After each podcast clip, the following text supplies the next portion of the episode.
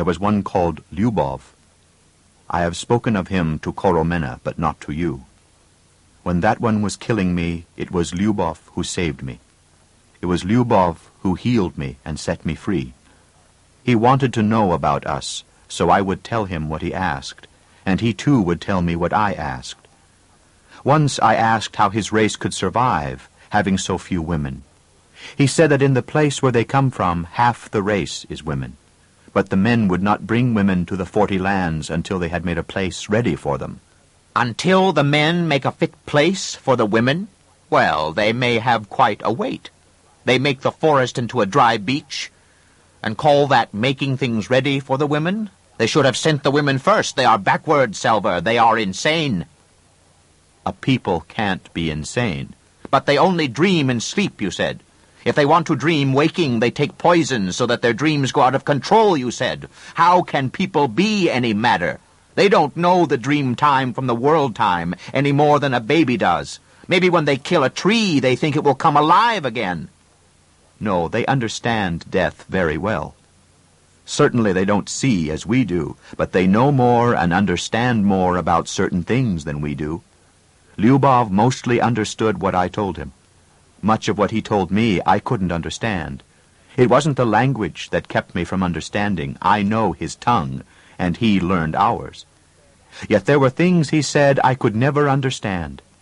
He said the humans were from outside the forest. That's quite clear. He said they want the forest, the trees for wood, the land to plant grass on. That, too, is clear to those of us who've seen them cutting down the world. He said the humans are men like us, that we're indeed related, as close kin, maybe, as the red deer to the gray buck. It is clear that they want our forests for themselves. They are twice our stature. They have weapons that outshoot ours by far, and fire-throwers, and flying ships. Now they have brought more women and will have children. There are maybe 2,000, maybe 3,000 of them here now, mostly in Sornal. But if we wait a lifetime or two, their numbers will double and redouble. They kill men and women. They do not spare those who ask life. They cannot sing in contest. They have left their roots behind them. Perhaps in this other forest from which they came, this forest with no trees. So they take poison to let loose the dreams in them, but it only makes them drunk or sick. No one can say certain whether they're men or not men, whether they're sane or insane, but that does not matter. They must be made to leave the forest, because they are dangerous. If they will not go, they must be burned out of the lands. If we wait, it is we that will be smoked out and burned. Head woman of Kadest, hear me. It's time, I think, that I go back to my own land, to those that are in exile and those that are enslaved. Tell any people who dream of a city burning to come after me to Broter. He bowed to Ebor Dendep and left the birch grove, still walking lame, his arm bandaged. Yet there was a quickness to his walk, a poise to his head that made him seem more whole than other men. The young people followed quietly after him. Who is he? The man to whom your message came, Selver of Eshreth, a god among us. Tell your people in Treethat of him. The son of forest fire, the brother of the murdered. He is the one who is not reborn. Now go on, all of you, go on to the lodge. See who'll be going with Selver. See about food for them to carry. Let me be a while. I'm as full of foreboding as a stupid old man. I must dream. Horomena went with Selver that night as far as the place where they first met, under the copper willows by the stream. Many people were following Selver south, some 60 in all, as great a troop as most people had ever seen on the move at once. They would cause great stir and thus gather many more to them on their way to the sea crossing to Sornal. Selver had claimed his dreamer's privilege of solitude for this one night. He was setting off alone. His followers would catch up in the morning. He would have little time for the slow and deep running of the great dreams. Here we met, and here we part. This will be called Selver's Grove, no doubt, by the people who walk our paths hereafter. You are surer of me than I am. Yes, I'm sure, Selver. I was well taught in dreaming, and then I'm old. I dream very little for myself anymore. Why should I? Little is new to me. I'm an old hollow tree. Only the roots live. And so I dream only what all men dream. I have no visions and no wishes. I see what is. I see the fruit ripening on the branch. 4 years it has been ripening, that fruit of the deep-planted tree. We have all been afraid for 4 years, even we who live far from the human cities, and have only glimpsed them from hiding, or seen their ships fly over, or looked at the dead places where they cut down the world. We are all afraid. Children wake from sleep crying of giants. Women will not go far on their trading journeys. Men in the lodges cannot sing. The fruit of fear is ripening, and I see you gather it. All that we fear to know you have seen, you have known. Exile, shame, pain, the roof and walls of the world fallen, the mother dead in misery, the children untaught. This is a new time for the world, a bad time, and you have suffered it all. You have gone farthest, and at the end of the black path there grows the tree where the fruit ripens. Now, Selver, you gather it, and the world changes wholly. When a man holds in his hand the fruit of that tree whose roots are deeper than the forest, men will know it. They will know you as we did. It doesn't take an old man or a great dreamer to recognize a god. Where you go, fire burns. But listen, Selver. This is what I see that perhaps others do not. This is why I have loved you. I dreamed of you before we met here. You were walking on a path, and behind you the young trees grew up, oak and birch, willow and holly, white flowering ash, all the roof and walls of the world forever renewed. Now farewell, dear God and Son. Go safely.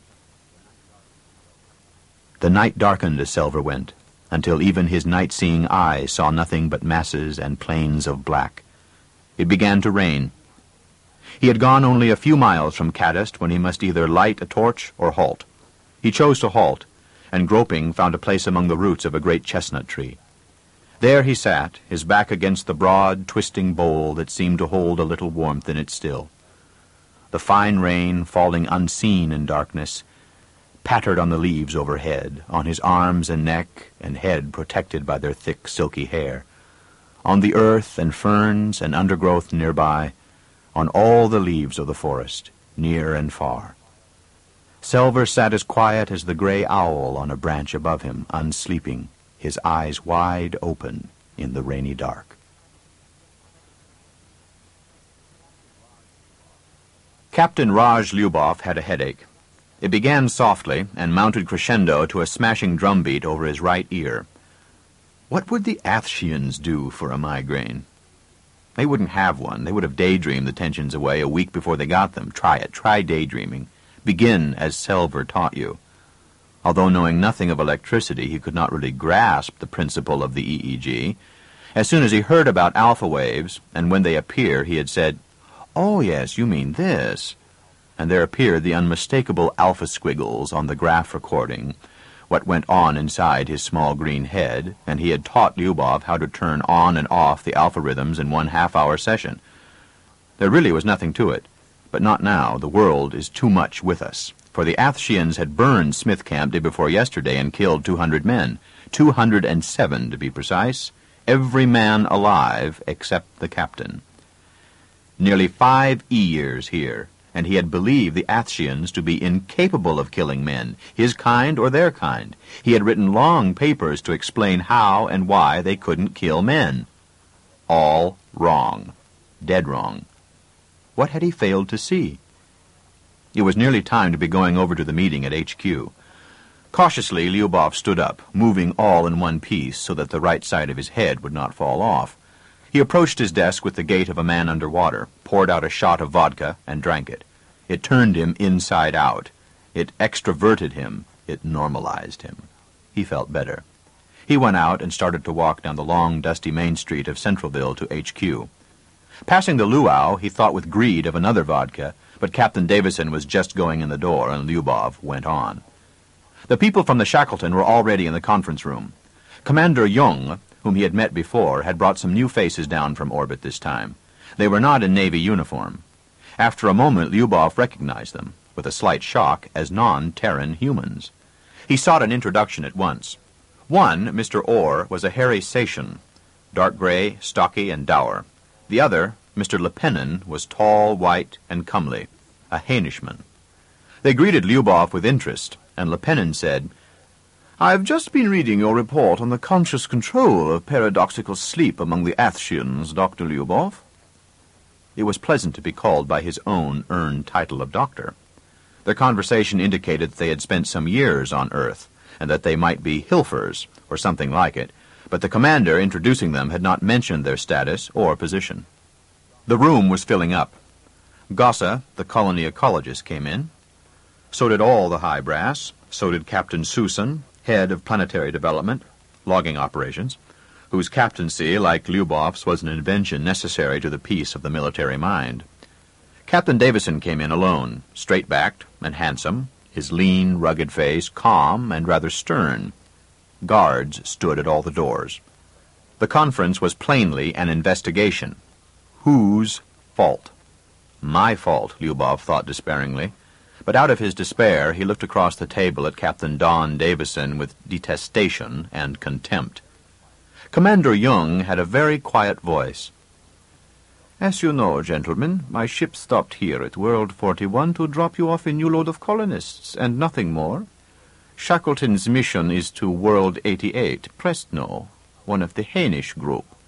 However, this attack on your outpost camp, since it chanced to occur during our week here, can't be simply ignored, particularly in the light of certain developments, which you would have been informed of a little later in the normal course of events.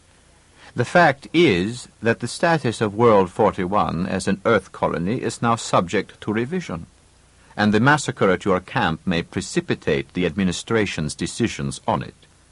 Certainly the decisions we can make must be made quickly, for I can't keep my ship here long. First, we wish to make sure that the relevant facts are all in the possession of those present. Captain Davison's report on the events at Smith Camp was heard by us all. Now, if there are questions any of you wish to ask Captain Davison, go ahead. I have one myself. You return to the site of the camp the following day, Captain Davison, in a large hopper with 8 soldiers. Had you the permission of a senior officer here at Central for that flight?" "I did, sir." "Were you authorized to land and set fires in the forest near the campsite?" "No, sir." "Did you, however, set fires?" "I did, sir. I was trying to smoke out the Creechies that killed my men." "Very well. Mr. Lepennon?" "Captain Davison, do you think that the people under your command at Smith Camp were mostly content?" "Yes, I do." Davison's manner was firm and forthright. He seemed indifferent to the fact that he was in trouble. Of course, these Navy officers and foreigners had no authority over him. It was to his own colonel that he must answer for losing 200 men and making unauthorized reprisals.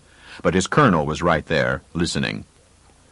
"They were all well fed, well housed, not overworked, as well as can be managed in a frontier camp?" "Yes." "Was the discipline very harsh?" "No, it was not." "What, then, do you think motivated the revolt?" "I don't understand." "If none of them were discontented, why did some of them massacre the rest and destroy the camp?" There was a worried silence. "May I put in a word? It was the native Hilfs, the Athsheans employed in the camp, who joined with an attack by the forest people against the Terran humans. In his report, Captain Davison referred to the Athsheans as Creechies." "Thank you, Dr. Lyubov. I misunderstood entirely. Actually, I took the word Creechie to stand for a Terran caste that did rather menial work in the logging camps. Believing, as we all did, that the Athsheans were intra-species non-aggressive, I never thought they might be the group meant. In fact, I didn't realize that they cooperated with you in your camps. However, I am more at a loss than ever to understand what provoked the attack and mutiny. I don't know, sir. When he said the people under his command were content, did the captain include native people? Were the Athsheans living at the camp content, do you think? As far as I know. There was nothing unusual in their position there, or the work they had to do? Lyubov felt the heightening of tension in Colonel Dong and his staff, and also in the starship commander. Davison remained calm and easy. Nothing unusual. Lyubov knew now that only his scientific studies had been sent up to the Shackleton. His protests, even his annual assessments of native adjustment to colonial presence, required by the administration, had been kept in some desk drawer deep in HQ. These two knew nothing about the exploitation of the Athsheans. Commander Young did, of course. He had been down before today and had probably seen the Creechie pens. In any case, a Navy commander on colony runs wouldn't have much to learn about Terran-Hilf relations. Whether or not he approved of how the colonial administration ran its business, not much would come as a shock to him. But a Satian and a Hainishman, how much would they know about Terran colonies, unless chance brought them to one on the way to somewhere else? Lepennon and Orr had not intended to come on planet here at all. Or possibly they had not been intended to come on planet, but hearing of trouble had insisted. Why had the commander brought them down, his will or theirs? Whoever they were, they had about them a hint of authority. Lyubov's headache had gone. He felt alert and excited. His face was rather hot. Captain Davison, I have a couple of questions concerning your confrontation with the four natives day before yesterday. You're certain that one of them was Sam, or Selver Fella? I believe so. You're aware that he has a personal grudge against you? I don't know. You don't? Since his wife died in your quarters immediately subsequent to sexual intercourse with you, he holds you responsible for her death. You didn't know that? He attacked you once before, here in Centralville. You had forgotten that? Well, the point is that Selver's personal hatred for Captain Davison may serve as a partial explanation or motivation for this unprecedented assault. The Athsheans aren't incapable of personal violence. That's never been asserted in any of my studies of them. Adolescents who haven't mastered controlled dreaming or competitive singing do a lot of wrestling and fist-fighting, not all of it good-tempered. But Selver is an adult and an adept, and his first personal attack on Captain Davison, which I happened to witness part of, was certainly an attempt to kill, as was the captain's retaliation, incidentally. At the time, I thought that attack an isolated psychotic incident resulting from grief and stress not likely to be repeated. I was wrong. Captain, when the four Athsheans jumped you from ambush, as you describe in your report, did you end up prone on the ground? Yes. In what position? Davison's calm face tensed and stiffened, and Lyubov felt a pang of compunction. He wanted to corner Davison in his lies, to force him into speaking truth once, but not to humiliate him before others. Accusations of rape and murder supported Davison's image of himself as the totally virile man, but now that image was endangered. Lyubov had called up a picture of him, the soldier, the fighter, being knocked down by enemies the size of 6-year-olds. I was on my back. Was your head thrown back or turned aside? I don't know. I'm trying to establish a fact here, Captain, one that might help explain why Selver didn't kill you, although he had a grudge against you and had helped kill 200 men a few hours earlier. I wondered if you might by chance have been in one of the positions which, when assumed by an Athshean, prevent his opponent from further physical aggression. I don't know. Lyubov glanced around the conference table. All the faces showed curiosity and tension. These aggression-halting gestures and positions may have some innate basis, may rise from a surviving trigger response, but they are socially developed and learned. The strongest of them is a prone position on the back, eyes shut, head turned so the throat is fully exposed. I think an Athshean might find it impossible to hurt an enemy who took that position. He would have to do something else to release his anger or aggressive drive. When they had all got you down, Captain, did Selver by any chance sing? Did he what? Sing. I don't know. Lyubov was about to shrug and give up when the Satian said, "Why, Mr. Lyubov?" The most winning characteristic of the rather harsh Satian temperament was curiosity. Inopportune and inexhaustible curiosity. Satians died eagerly, curious as to what came next. "You see, the Athsheans use a kind of ritualized singing to replace physical combat. Again, it's a universal social phenomenon that might have a physiological foundation. The higher primates here all go in for vocal competing between two males, a lot of howling and whistling. The dominant male may finally give the other a cuff, but usually they just spend an hour or so trying to out-bellow each other. The Athsheans themselves see the similarity to their singing matches, which are also only between males. But as they observe, theirs are not only aggression releases, but an art form. The better artist wins. I wondered if Selver sang over Captain Davison, and if so, whether he did because he could not kill, or because he preferred the bloodless victory. These questions have suddenly become rather urgent." "Dr. Lyubov, how effective are these aggression-channeling devices? Are they universal?" "Among adults, yes. All my observations supported them until day before yesterday. Rape, violent assault, and murder virtually don't exist among them. There are accidents, of course, and there are psychotics, but not many." "What do they do with dangerous psychotics?" "Isolate them on small islands." "The Athsheans are carnivorous. They hunt animals?" "Yes, meat is a staple." "Wonderful. A human society with an effective war barrier. What's the cost, Dr. Lyubov?" "I'm not sure, Mr. Lepennon. Perhaps change. They're a static, stable, uniform society. They have no history. Perfectly integrated and wholly unprogressive. You might say that, like the forest they live in, they've attained a climax state. But I don't mean to imply they're incapable of adaptation." "Gentlemen, this is very interesting, but in a somewhat specialist frame of reference, and it may be somewhat out of the context which we are attempting to clarify here." "No, excuse me, Colonel Dong, this may be the point. Yes, Dr. Lyubov?" "Well, I wonder that they're not proving their adaptability now, by adapting their behavior to us, to the colony. For 4 years they've behaved to us as they do to one another. Despite the physical differences, they recognized us as members of their species, as men. However, we have not responded as members of their species should respond. We have ignored the responses, the rights and obligations of nonviolence. We have killed, raped, and enslaved the native humans, destroyed their communities, and cut down their forests. It wouldn't be surprising if they decided that we were not human, and therefore can be killed like animals." "Captain Lyubov is expressing his personal opinions and theories, which I consider possibly to be erroneous, and he and I have discussed this type of thing previously, although the present context is unsuitable. We do not employ slaves, sir. Some of the natives serve a useful role in our community. The voluntary labor corps is a part of all but the temporary camps here.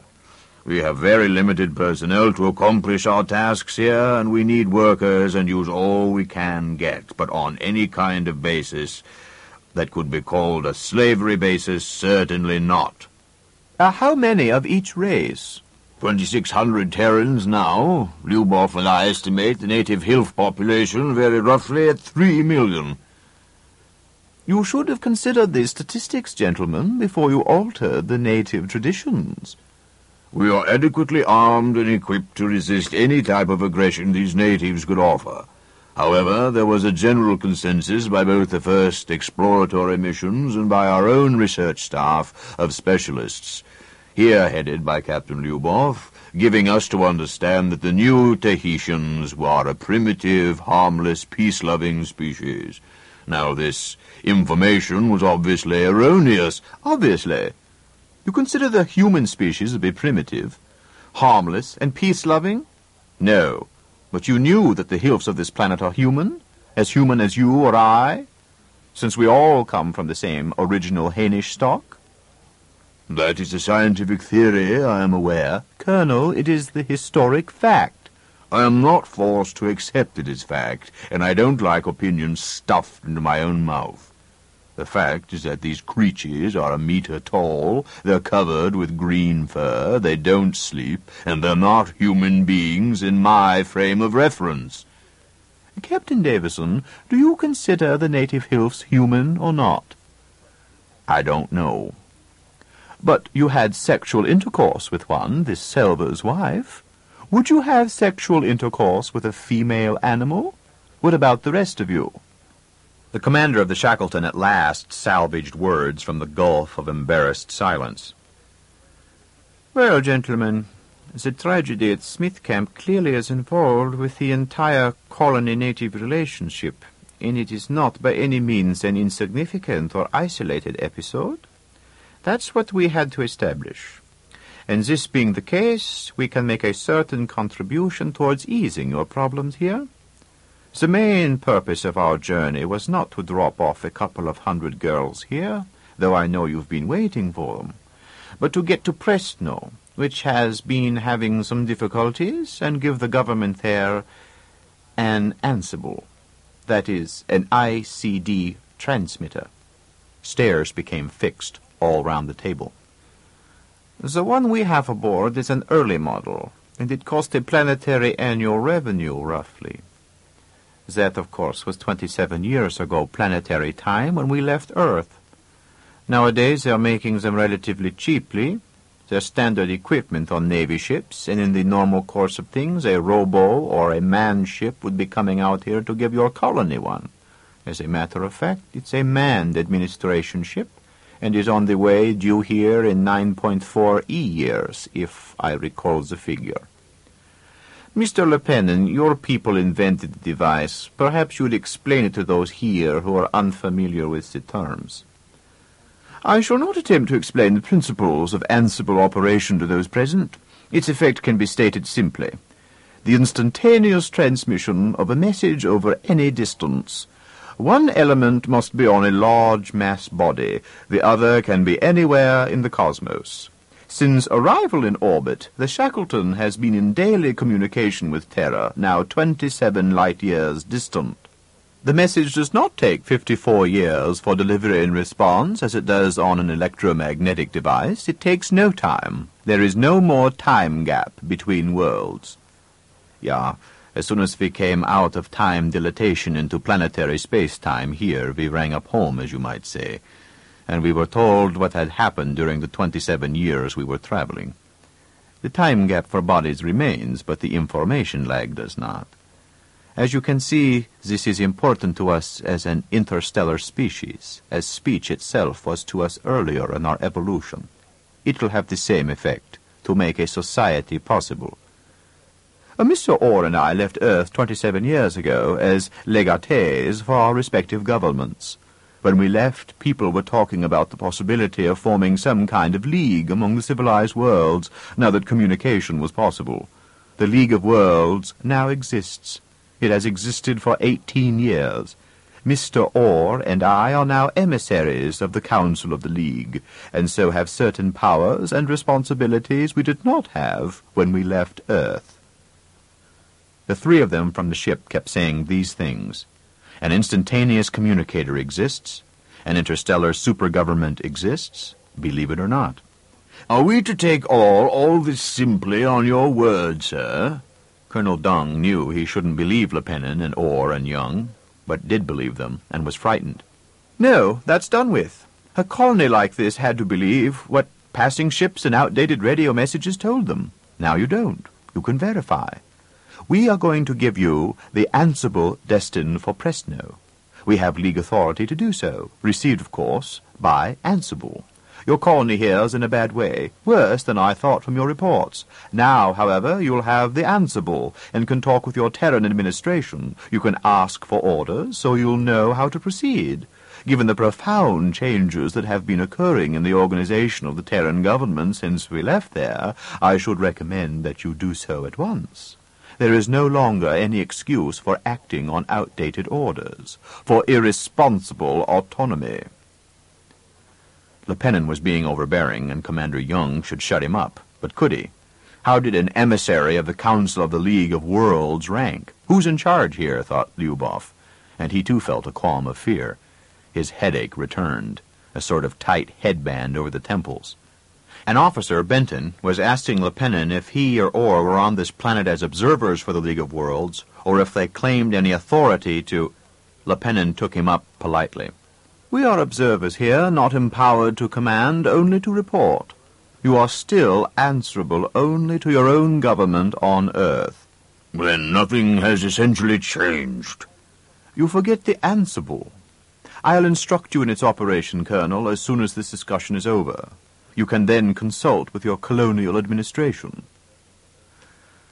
Since your problem here is rather urgent, and since Earth is now a League member and may have changed the colonial code somewhat during recent years, Mr. Orr's advice is both proper and timely.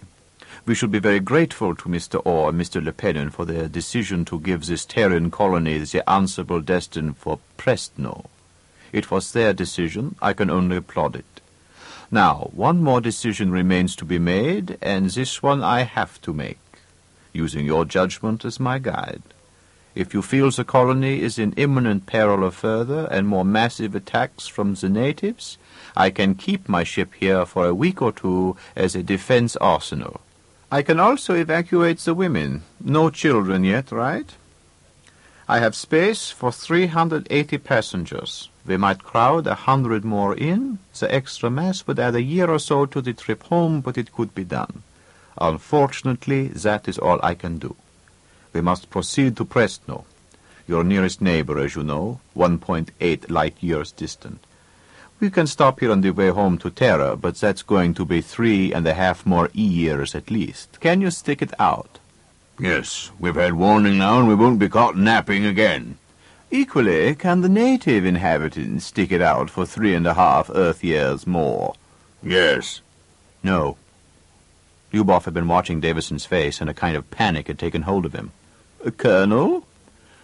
We've been here 4 years now, and the natives are flourishing. There's room enough to spare for all of us. As you can see, the planet's heavily underpopulated, and the administration wouldn't have cleared it for colonization purposes if that hadn't been as it is. They won't catch us off guard again. We were erroneously briefed concerning the nature of these natives, but we're fully armed and able to defend ourselves. But we aren't planning any reprisals. That is expressly forbidden in the colonial code, though I don't know what new rules this new government may have added on, but we'll just stick to our own as we have been doing. And they definitely negate mass reprisals or genocide. We won't be sending any messages for help out. After all, a colony 27 light-years from home has come out expecting to be on its own and, in fact, to be completely self-sufficient. And I don't see that the ICD really changes that. Ship and men and material still have to travel at near light speed. We'll just keep on shipping the lumber home and look out for ourselves. The women are in no danger. Mr. Lyubov, we've been here 4 years. I don't know if the native human culture will survive 4 more. As for the total land ecology, I think Gosse will back me if I say that we've irrecoverably wrecked the native life systems on one large island, have done great damage on the subcontinent Sornal, and if we go on logging at the present rate, may reduce the major habitable lands to desert within 10 years. This isn't the fault of the colony's HQ or Forestry Bureau. They've simply been following a development plan drawn up on Earth without sufficient knowledge of the planet to be exploited, its life systems, or its native human inhabitants. Mr. Gosse. Well, Raj, you're stretching things a bit. There's no denying that Dump Island, which was overlogged in direct contravention to my recommendations, is a dead loss. If more than a certain percentage of the forest is cut over a certain area, then the fiberweed doesn't recede, you see? And the fiberweed root system is the main soil binder on clear land. Without it, the soil drifts off very fast under wind erosion and the heavy rainfall. But I can't agree that our basic directives are at fault, so long as they're scrupulously followed. They were based on careful study of the planet. We've succeeded here on Central by following the plan. Erosion is minimal, and the cleared soil is highly arable. To log off a forest doesn't, after all, mean to make a desert. We can't forecast precisely how the native forest life systems will adapt to a new woodland prairie foreseen in the development plan, but we know the chances are good for a large percentage of adaptation and survival. That's what the Bureau of Land Management said about Alaska during the first famine. How many Sitka spruce have you seen in your lifetime, Gosse? Or snowy owl, or wolf, or Eskimo? The survival percentage of native Alaskan species in habitat after 15 years of the development program was 0.3%. It's now 0. A forest ecology is a delicate one. If the forest perishes, its fauna may go with it. The Athshean word for world is also the word for forest. I submit, Commander Young, that though the colony may not be in imminent danger, the planet is. Captain Lyubov, I cannot tolerate any further such attempts as this to give advice without previous clearance. Caught off guard by his own outburst, Lyubov apologized and tried to look calm. If only he didn't lose his temper, if he had poise. It appears to us that you made some serious erroneous judgments concerning the non-aggressiveness of the natives here, and because we counted on this specialist description of them as non-aggressive is why we left ourselves open to this terrible tragedy at Smith Camp, Captain Lyubov.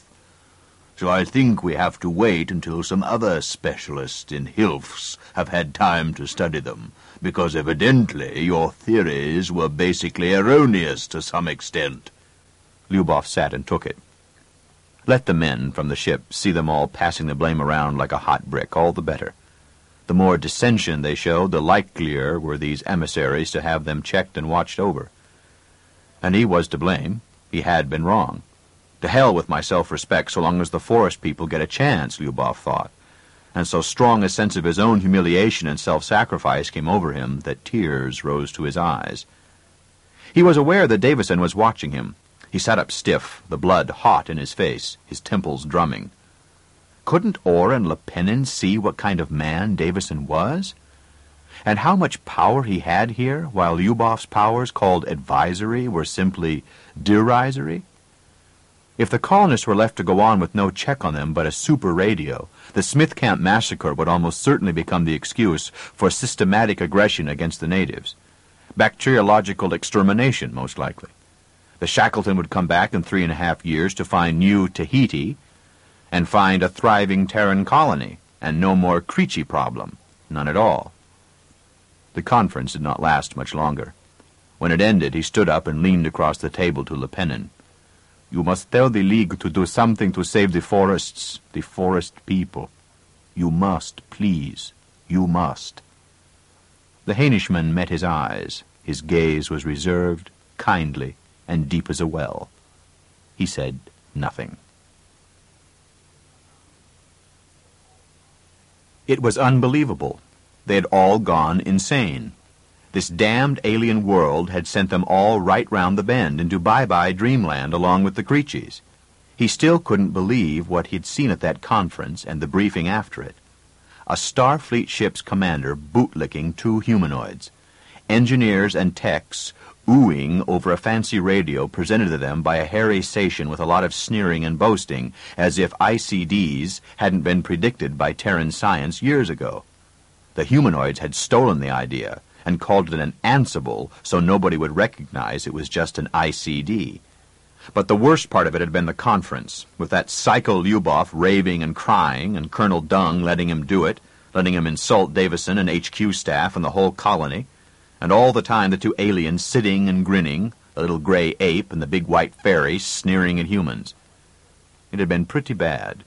Hadn't got any better since the Shackleton left. He didn't mind being sent down to New Java camp under Major Mohammed. The colonel had to discipline him. Old Ding Dong might actually be very happy about that fire raid he had pulled in reprisal on Smith Island, but the raid had been a breach of discipline, and he had to reprimand Davison. All right, rules of the game. But what wasn't in the rules was this stuff coming over that overgrown TV set they called the Ansible, their new little tin god at HQ. Orders from the Bureau of Colonial Administration in Karachi. Restrict Terran-Athshean contact to occasions arranged by Athsheans. In other words, you couldn't go into a Creechie warren and round up a workforce anymore. Employment of volunteer labor is not advised. Employment of forced labor is forbidden. How in the hell were they supposed to get the work done? Did Earth want this wood, or didn't it? They were still sending the robot cargo ships to New Tahiti, weren't they? 4 a year, each carrying about $30 million worth of prime lumber back to Mother Earth. Sure, the development people wanted those millions. They were businessmen. These messages weren't coming from them. Any fool could see that. The colonial status of World 41, why didn't they call it New Tahiti anymore, is under consideration. Until decision is reached, colonists should observe extreme caution in all dealings with native inhabitants. The use of weapons of any kind except small sidearms carried in self-defense is absolutely forbidden. Just as on Earth, except that there a man couldn't even carry sidearms anymore. What the hell was the use of coming 27 light years to a frontier world and then get told no guns, no fire jelly, no bug bombs, just sit like nice little boys and let the Creechies come spit in your faces and sing songs at you and then stick a knife in your guts and burn down your camp, but don't you hurt the cute little green fellers, no sir. A policy of avoidance is strongly advised. A policy of aggression or retaliation is strictly forbidden. That was the gist of all the messages, actually. And any fool could tell that that wasn't the colonial administration talking. They couldn't have changed that much in 30 years. It was clear to anybody who hadn't gone splah from Geoshock that the Ansible messages were phonies. There weren't any men typing the answers onto the other end of that little trick. They were aliens, humanoids, probably Satians, for the machine was Satian-made, and they were a smart bunch of devils. They were the kind that might make a real bid for interstellar supremacy. The Hainish would be in the case were strong enough to make an armed takeover. But their plan for New Tahiti was easy to see.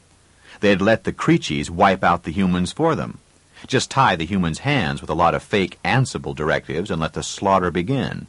And Colonel Dong had swallowed it. He intended to obey orders. He was stupid, old ding-dong, but he liked Davison, and Davison liked him. If it meant betraying the human race to an alien conspiracy, then he couldn't obey his orders, but he still felt sorry for the old soldier. A fool, but a loyal and brave one. Not a born traitor like that whining, tattling prig Lyubov. If he could save the men and women of New Tahiti, he would. If he couldn't, he'd make a damn good try, and that was all there was to it, actually. It couldn't last long. The whole situation was too crazy to be stable. If they didn't start easing back to normal now the Shackleton was gone, then Captain D. Davison would just have to do a little extra work to get things headed back towards normalcy. The morning of the day he left Central, they had let loose the whole Creechie workforce, made a big noble speech in Pigeon, opened the compound gates, and let out every single tame Creechie, carry maids the lot. Not one had stayed. Some of them had been with their masters ever since the start of the colony 4 years ago, but they had no loyalty.